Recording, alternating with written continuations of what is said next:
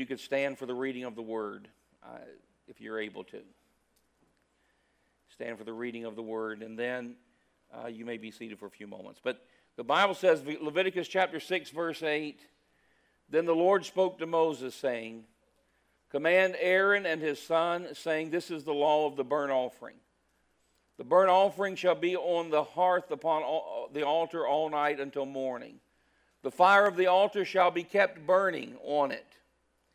The priest shall put his linen garments and his linen trousers, he shall put on his whole body, and take up the ashes of the burnt offering, which the fire has consumed on the altar, and he shall put them beside the altar. Then he shall take off his garments, put on the other garments, and carry his ashes outside the camp to, to, to, to a clean place. And the fire on the altar shall be kept burning on it, it shall not be put out. And the priest shall burn wood on it every morning, and lay the burnt offering in order on it. And he shall burn on it the fat of the peace offerings. A fire shall always be burning on the altar, it shall never go out. You may be seated.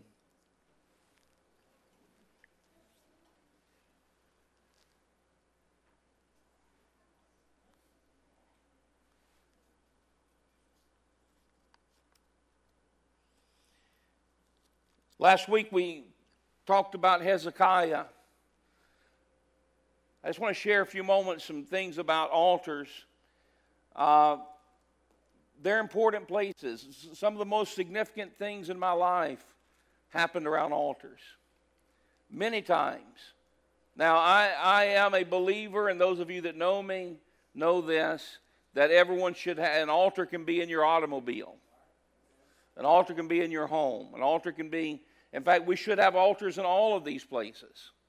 An altar is that Bethel, that that that that face-to-face encounter with God. But then there are places that are sanctified for a purpose. This building is sanctified for the purpose of worship. Its primary reason for standing is worship and preaching and sending out the gospel of Jesus Christ from this place to our community and to our world. Well, just as there are places that are sanctified and set apart for a purpose, and there are people that are sanctified and set apart for a purpose, so this furnishing, this altar, is sanctified and set apart. We don't use it for any other purpose.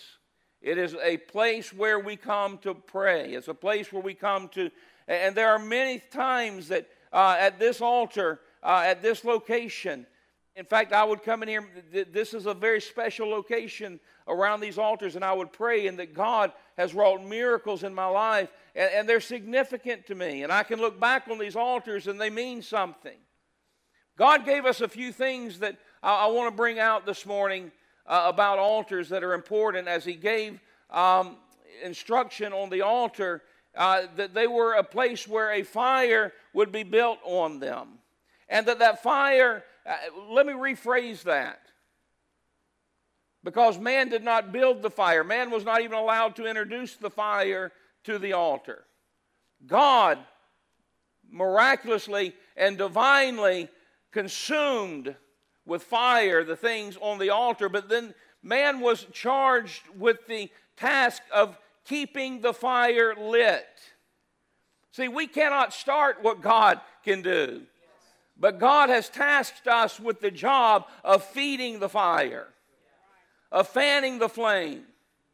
We, we are God alone. In fact, if you'll remember in uh, Elijah in 2 Kings, when he built the altar that was uh, to be called fire down from heaven, he gave very specific instructions. And, and one of those instructions was that no one could put any fire on it. If there's going to be a fire, let it be a fire of God. If there's going to be a move, let it be a genuine move of God. I, have seen enough false moves. I've seen enough man made moves. I, I'm hungry for a genuine revival and a genuine move of the Holy Spirit. Amen? So God said that He would start the fire, but that man would provide the sacrifice. What, what did the altar consume? The altar consumed flesh. When they would bring the sacrificial lambs, they would slaughter them. They would lay the entrails aside and they would put the lamb and they would lay the fat aside and they would put the, the lamb on the altar and then they would burn the sacrifice and they would burn the fat as a peace offering unto the Lord. Pastor, that's kind of graphic. God received it unto himself. We now live in a covenant where God has provided the ultimate sacrifice through Jesus Christ on the altar of the cross of Calvary. And he became that sacrificial lamb that we don't have to bring uh, livestock. We don't have to bring lambs and doves and, and, and things to the altar any longer, but that we can stand on the one sacrifice that was sufficient for all mankind and for all time. But we still have a place that represents the altar of God.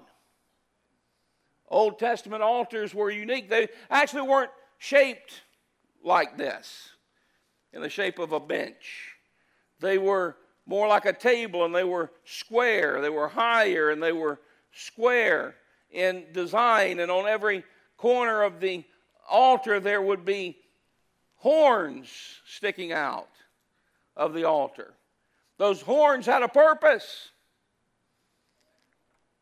They had a couple of purposes, but I want to talk. Uh, uh, one of the purposes was to secure the sacrifice to the altar. Because, can I tell you something?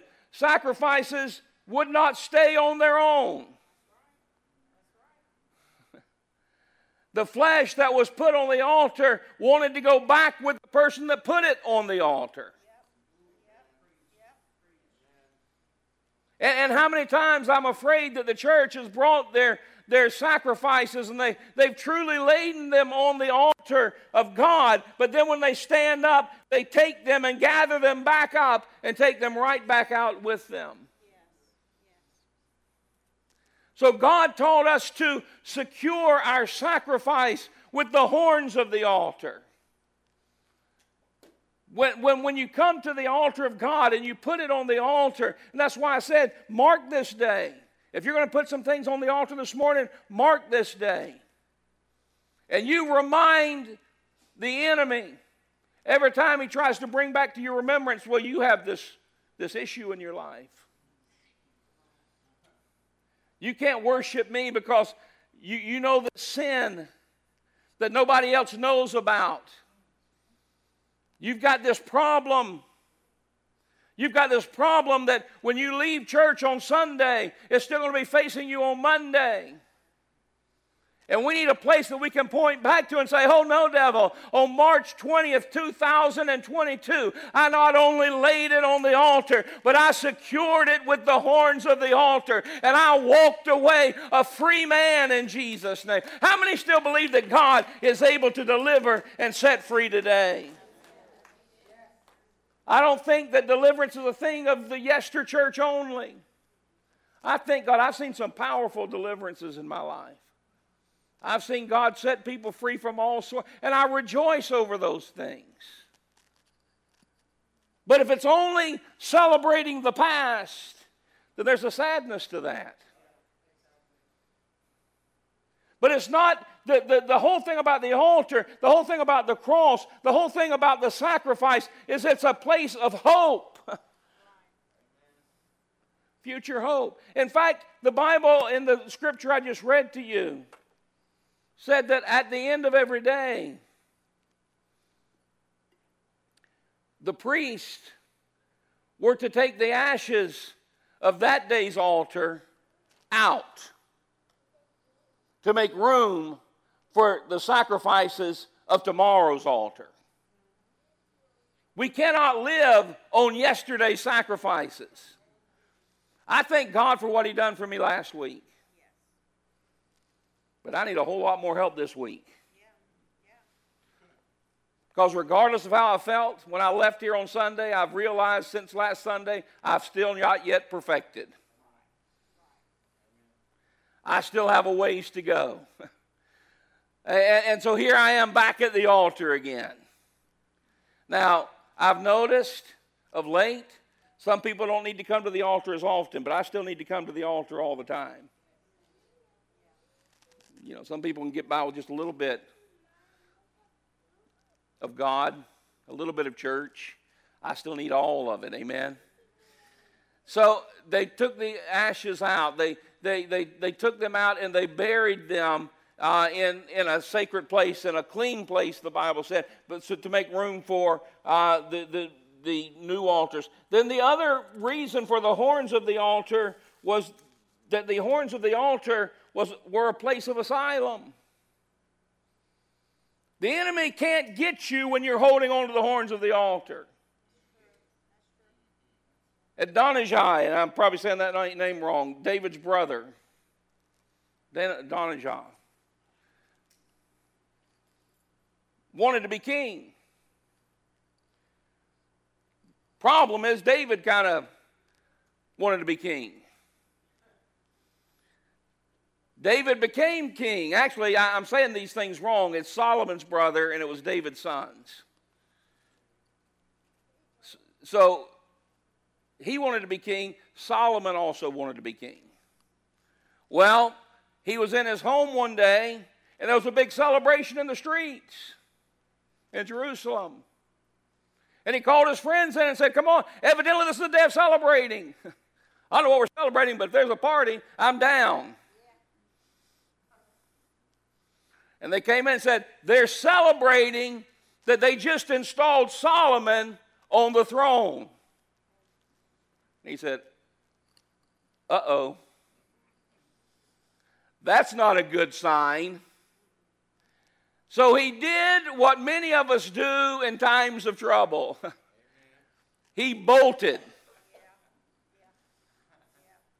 And he ran to the temple and he laid hold of the horns of the altar.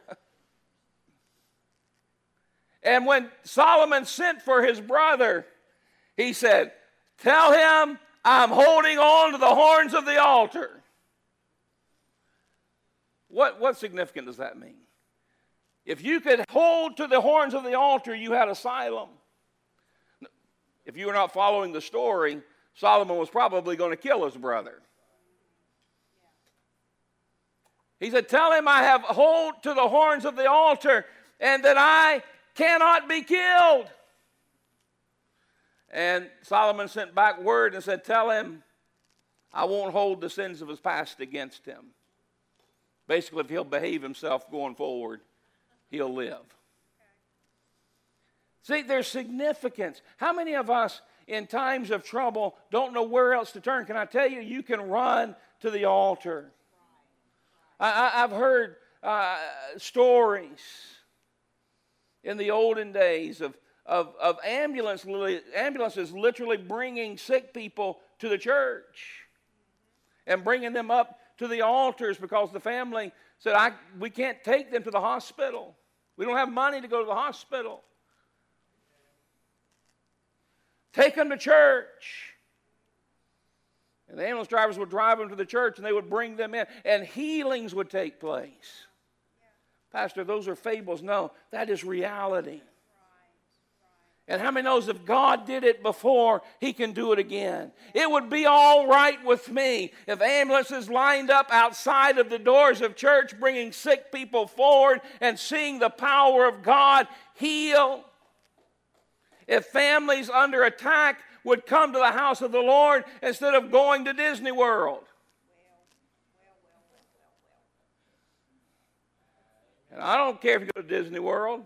That's what Saturdays are for. But, but listen, when, when, when the first thing we think of, well, we need to get all together as a family and let's just go do something. Listen, bring, and, and bring them to the altar. I, I, long to see the days that families come arm in arm, hand in hand, standing before the Lord at the altar, having their differences, having their problems, having their struggles. Yet they know that there is still power at the altar of God. Why? Because the fire of the altar will continually burn and continually consume any flesh that we will secure to the altar. The problems that we face are fleshly problems. They're carnal problems. So if we bring them to the altar and secure them and refuse to take them back. Don't untie it. Every time you take that thing back on, you just untied it from the altar. Now you got to deal with it again. In fact, it's worse than before because next time you want to take it to the altar, it's going to say, Oh no, you tried to tie me up there last time. and the flesh gets more resistant every time to the altar. Why? Because it's afraid that, that one day you're going to wake up and realize I don't have to take my problems back with me anymore, but I can lay them on the altar of God, and the fire of God will consume them once and for all. Fire on the altar shall be kept burning, it shall not be put out. I'm, I'm going to be getting us into prayer in a moment, so get your request ready in just a few moments. It shall not be put out. That tells me that it can be put out. God instructed that you should not, you shall not put out the fire. The very implication of the instruction implies that it can be put out, it can be extinguished. Pastor, how can what God lit be extinguished? Oh, it's not that hard. You bury it with carnality, not the kind that's there to be consumed, but the kind that takes the place of the fire. If you ever built a fire in the forest or in your backyard or anywhere you had a fire pit, maybe at the end you would toss some dirt or some water on the fire to make sure it was completely extinguished. And when, when we leave the house of the Lord, and God's rekindled that flame that only God can rekindle, but then we begin to just throw the things of the world on top of it. Not in a sacrificial way, but in a place that says, I put this above the fire of God in my life. And it smothers the fire of God. I, I know that we don't like to talk about holiness anymore because this is 2022.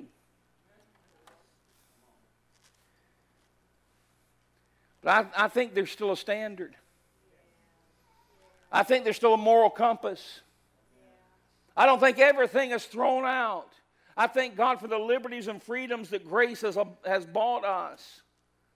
But there is still a standard of holiness. You know the old saying if you were on trial for being a Christian, would there be enough evidence to convict you? I hope that there would be. I hope that people could point to your prayer life, to your family life, Yes, even to your church attendance life, to your study habits.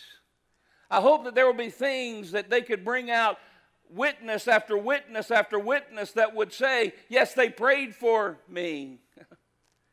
yes, they, they live a lifestyle consistent with what they believe and what they teach. But so many Christians, the things of this world, they, they, we compartmentalize. We're Christians on Sunday. But Monday's business. Monday's work. Tuesday's another day. Listen, let us be the people of God Monday and Tuesday and Wednesday. When, when the pastor's not there, when the choir director's not there, when the Sunday school teacher's not there, let us still serve the Lord. And let us, be, let us demonstrate the, the power of the altar and that the altar has transformed our life. Finally, Hezekiah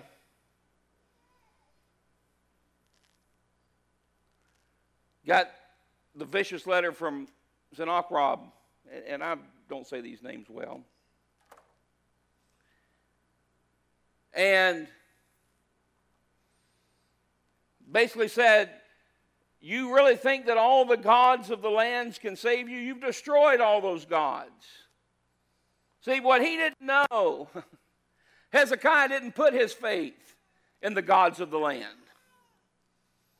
Hezekiah never thought that the Asherah pole was going to save him. Hezekiah never thought that the gods of the land that he was in was going to. That never crossed his mind. When, when, when Hezekiah destroyed the high places out of Jerusalem, it's because he understood there is but one true God. Kind of like Elijah when he said, you know, you can serve the whatever gods you want to serve, but to separate. The, those that are serving Baal be on one side, but those that are serving God stand with me. Joshua says, Serve you this day whom you may serve, or you will serve, but as for me and my house, we will serve the Lord. See, there are not many gods. That's a problem. I, I, I remember one time praying with a, a, a very premature baby, literally, that would sit in the palm of your hand, about 20 weeks old. Mother was an alcoholic, had drunk herself into giving birth. Called me up They'd come to our church a few times. They wanted me to come up and baptize the infant baby because they had had some Catholic teachings in their background. I said, I will be glad to come pray with the baby and pray with you. We don't baptize babies. I tried to explain to them our understanding of that.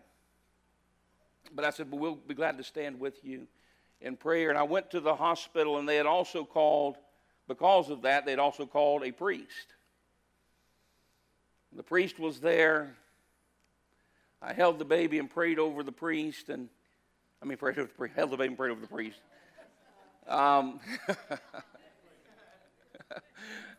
no, I held the priest and prayed over the baby. No, we'll get it right. I, I held the baby and prayed over the baby and uh, returned the baby to the nurse. We're in the neonatal, but they allowed us to take, because literally it was minutes, they knew that the baby was not going to live. That there was no reason to not allow them. So they allowed them to touch the baby. And um, I mean, it literally had, you know, no lungs formed, just outside of an absolute divine, there was no hope for this child to live. And, and so we prayed blessing. We prayed. I gave the baby up to the Lord, prayed over the family. The priest gave last rites, baptized the baby. And uh, I said, Well, I guess we're of different faiths. I said, The parents have attended our church, and, and um, you know, obviously we're, we're different faiths. And the priest said, Well, you know, I've come to a place in my life where I've realized it doesn't matter what you believe as long as you believe something. And I said, I just I didn't say much. I just shook my head in disbelief. Because I think it very much matters what you believe. The world believes something. Many believe something. But I believe in the one true God. And these altars today have been dedicated in His name. And the prayers of these altars are prayed in the name of Jesus Christ. And they're given up to God. They represent, as I said in our statement, the throne that sits before the throne of God. So we offer these prayers to the Lord. Habakkuk, I referenced it earlier, and then we're going to if you've got your needs ready, in just a moment, I'm going to open these altars. So, and the pre, uh, I think Dominic and Elvis are going to lead us in a song while we bring our needs forward this morning. But I, am going to ask you to come in just a moment, as Habakkuk said uh, that he would lay his needs before, uh, write his visions out, write his promises out, that he who reads them would run. Now, there's two ways to look at that verse. I, I think the actual intention of that verse was that of a king that would nail a decree that the messenger that would deliver the decree would take that decree and run to his point to deliver the decree because that's the way that they didn't have telephones. And he would post the law or the decree or the message, much like the one that came to Hezekiah and brought the message to him. Don't kill the messenger, kind of thing. So I think that is probably the intention, and, and, and that's, that's a good intention because that we lay our promises before God, that the angel of the Lord runs to the throne of God and takes our petitions to the Lord. But I think there's another way we can look at it that we lay our promises and that the enemy, the messenger of the Lord, runs to the enemy and lets them know it's too late. This has been tied to the altar. This has been given to God. If you're going to attack this person, you better find a different way because this particular problem has been crucified. This part of the flesh. That's what I mean when I tell you I think that people can walk away from problems and be delivered and set free. I'm not telling you that you may not have more battles to fight because you will. But if you're still fighting the same battle for the last 20 years, it's time that you let it go. It's time that you move on. So I'm going to ask you this morning if, as, as the guys sing this morning, Take Me In, I think is what they're going to do. As they, as they sing Take Me In, I want to just ask you, in fact, to make it easier on everybody, could we all just stand together? If you would just bring your petition, your promise, whatever you brought this morning, to the altar and lay it there. If it's something that you want to take back, something that you need to take back, some people may have brought a contract that they need to keep or a picture that they want to keep. Just keep your eyes on it and you can take it back. But I'm going to ask you this morning if you will bring your petitions this morning to the altar, your promises, and lay them there. We'll let them stay till right after service. I will gather them up. They won't be destroyed, but I'll gather them up and, and put them away. Listen, if God has pricked your heart, uh, and you need to talk to me privately, that's fine too. We can we can talk. Well, I will just say this: one of the one of the requests on my petition was that we see, and I have a number of souls, a minimum number of souls saved at these altars this year.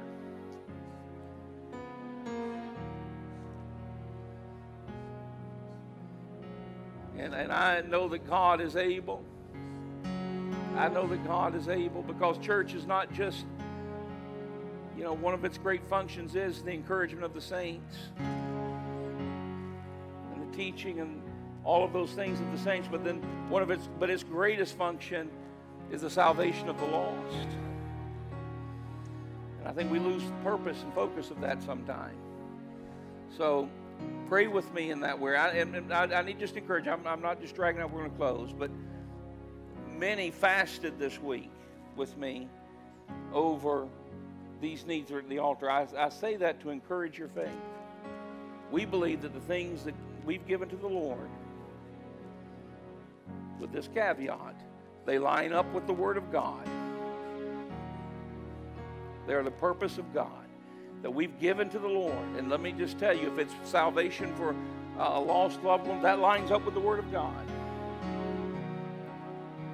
We believe that God will do these things. And so I, and it, it, may come to pass quickly, it may come to pass today, this week. Some of it may unfold over time. But I need you to believe with me for your need. God, for the needs on this altar, Father, families, finances, medical reports. God, we lay them at your altar this morning. Deliverances. God, we give them to you. To God, and we tie them and secure them there in Jesus' name. And we give you all the praise. Amen